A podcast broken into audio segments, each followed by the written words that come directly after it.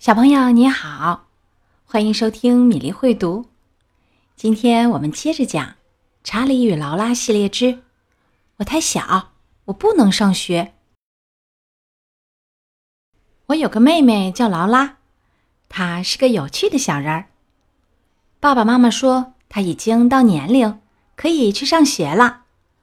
劳拉可不这么想。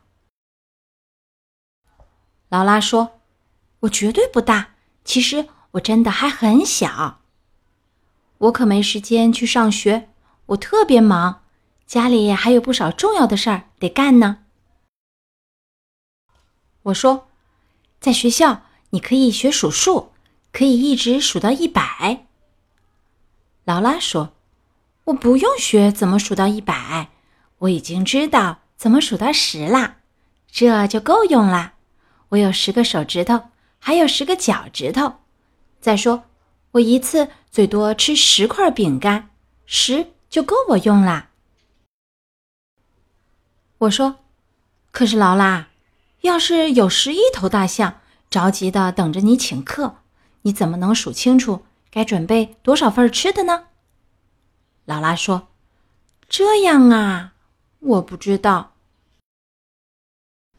我说：“劳拉。”上学还能学识字儿呢。要是你学会了写字，你就能给你喜欢的人写贺卡了。劳拉说：“可我更喜欢打电话聊天，那样又亲热又方便。”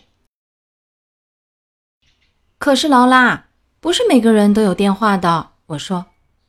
劳拉说：“谁没有啊？”我说：“圣诞老人，你得给他写一封特别的信。”放到烟筒里，把你的圣诞愿望告诉他的小助手们，不然的话，他们说不定会把你的愿望搞错。查理，我倒没想到会这样的。劳拉说：“还有劳拉，我说你不想认字吗？那样你就能读懂你的书啦，还能弄清楚贴在冰箱上的小秘密。”劳拉说：“我知道好多秘密。”我不用认字，那些书都在我脑子里。要是我忘了，我可以自己编。可是劳拉，我说，要是有一个非常可怕的吃人鬼，就是不睡觉，除非你给他讲他最喜欢的睡前故事，那你怎么办？劳拉说：“我不知道，查理。”不过劳拉说。我其实愿意给魔鬼讲故事，愿意数大象，愿意把字条放在烟筒那儿。可是我绝对不会穿校服的，我不要跟别人穿的一样。我说：“可是劳拉，你不用穿校服，在我们学校，你可以随便穿你喜欢的。”哦，劳拉说：“你等会儿，我明白我该穿什么啦。”嗯，劳拉。这衣服你穿着挺好的，不过你不能穿的像只鳄鱼一样去上学。劳拉说：“这不是一只鳄鱼，这是一只短吻鳄。”我说：“那你也不能穿的像只短吻鳄，为什么不能？因为短吻鳄的衣服应该留在最好的地方，像学校这种地方，条纹衣服就好啦。”真的，劳拉说。好的，我喜欢穿条纹衣服。不过午饭怎么办呢？你知道我从来从来不吃学校的饭的。我这个妹妹劳拉开始操心吃饭的问题了。我说：“劳拉，你可以带午饭呀，用你自己的饭盒装好。”劳拉说：“我也不想一个人在学校吃，只有我一个人在那里。”我说：“可是劳拉。”在学校你会遇到很多新朋友的，你可以找个朋友一块儿吃饭。然后劳拉说：“可是我已经有我的朋友索林森了，我喜欢和他一起在家里吃饭。索林森是劳拉看不见的朋友，没有人知道他长得什么样。”我说：“嗯，索林森也能和你一起去上学的。如果他不和你在一起，那他会干什么呢？”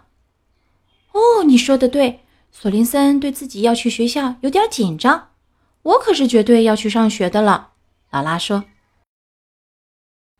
劳拉犹犹豫豫地走在去学校的路上，她说：“索林森觉得有点不舒服，他怕自己学不会数数、写字、读书，他怕没人搭理他，只能自己一个人待着。”我说：“劳拉，没事儿，不用担心，我跟你打赌，你们俩在学校都会过得很开心的。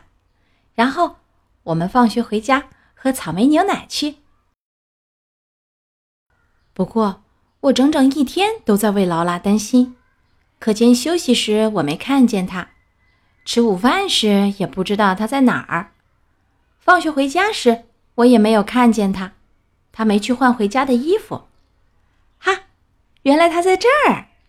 而且他可不是自个儿待着，他正准备跟新朋友一起回家呢。到家后，我说：“劳拉。”我说过，你在学校会过得很开心的。劳拉说：“啊，我知道，查理，我没有担心呀，是索林森在担心呢，不是我，我挺好的。”今天的故事我太小，我不能上学。讲完了，琪琪小朋友喜欢吗？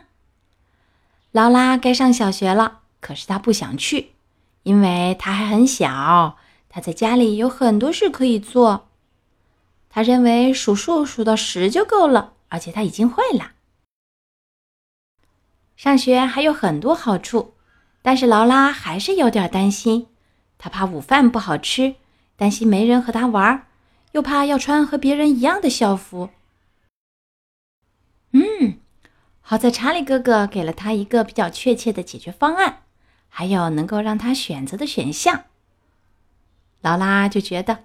好像比较容易接受一点了。现在，亲爱的小朋友，请你来帮我回想一下，上学除了非常有趣儿，还能学到哪些有用的东西呀？欢迎你留言和我们小朋友分享，好吗？今天的故事就到这里，明天我们继续讲查理与劳拉的故事。明天再会。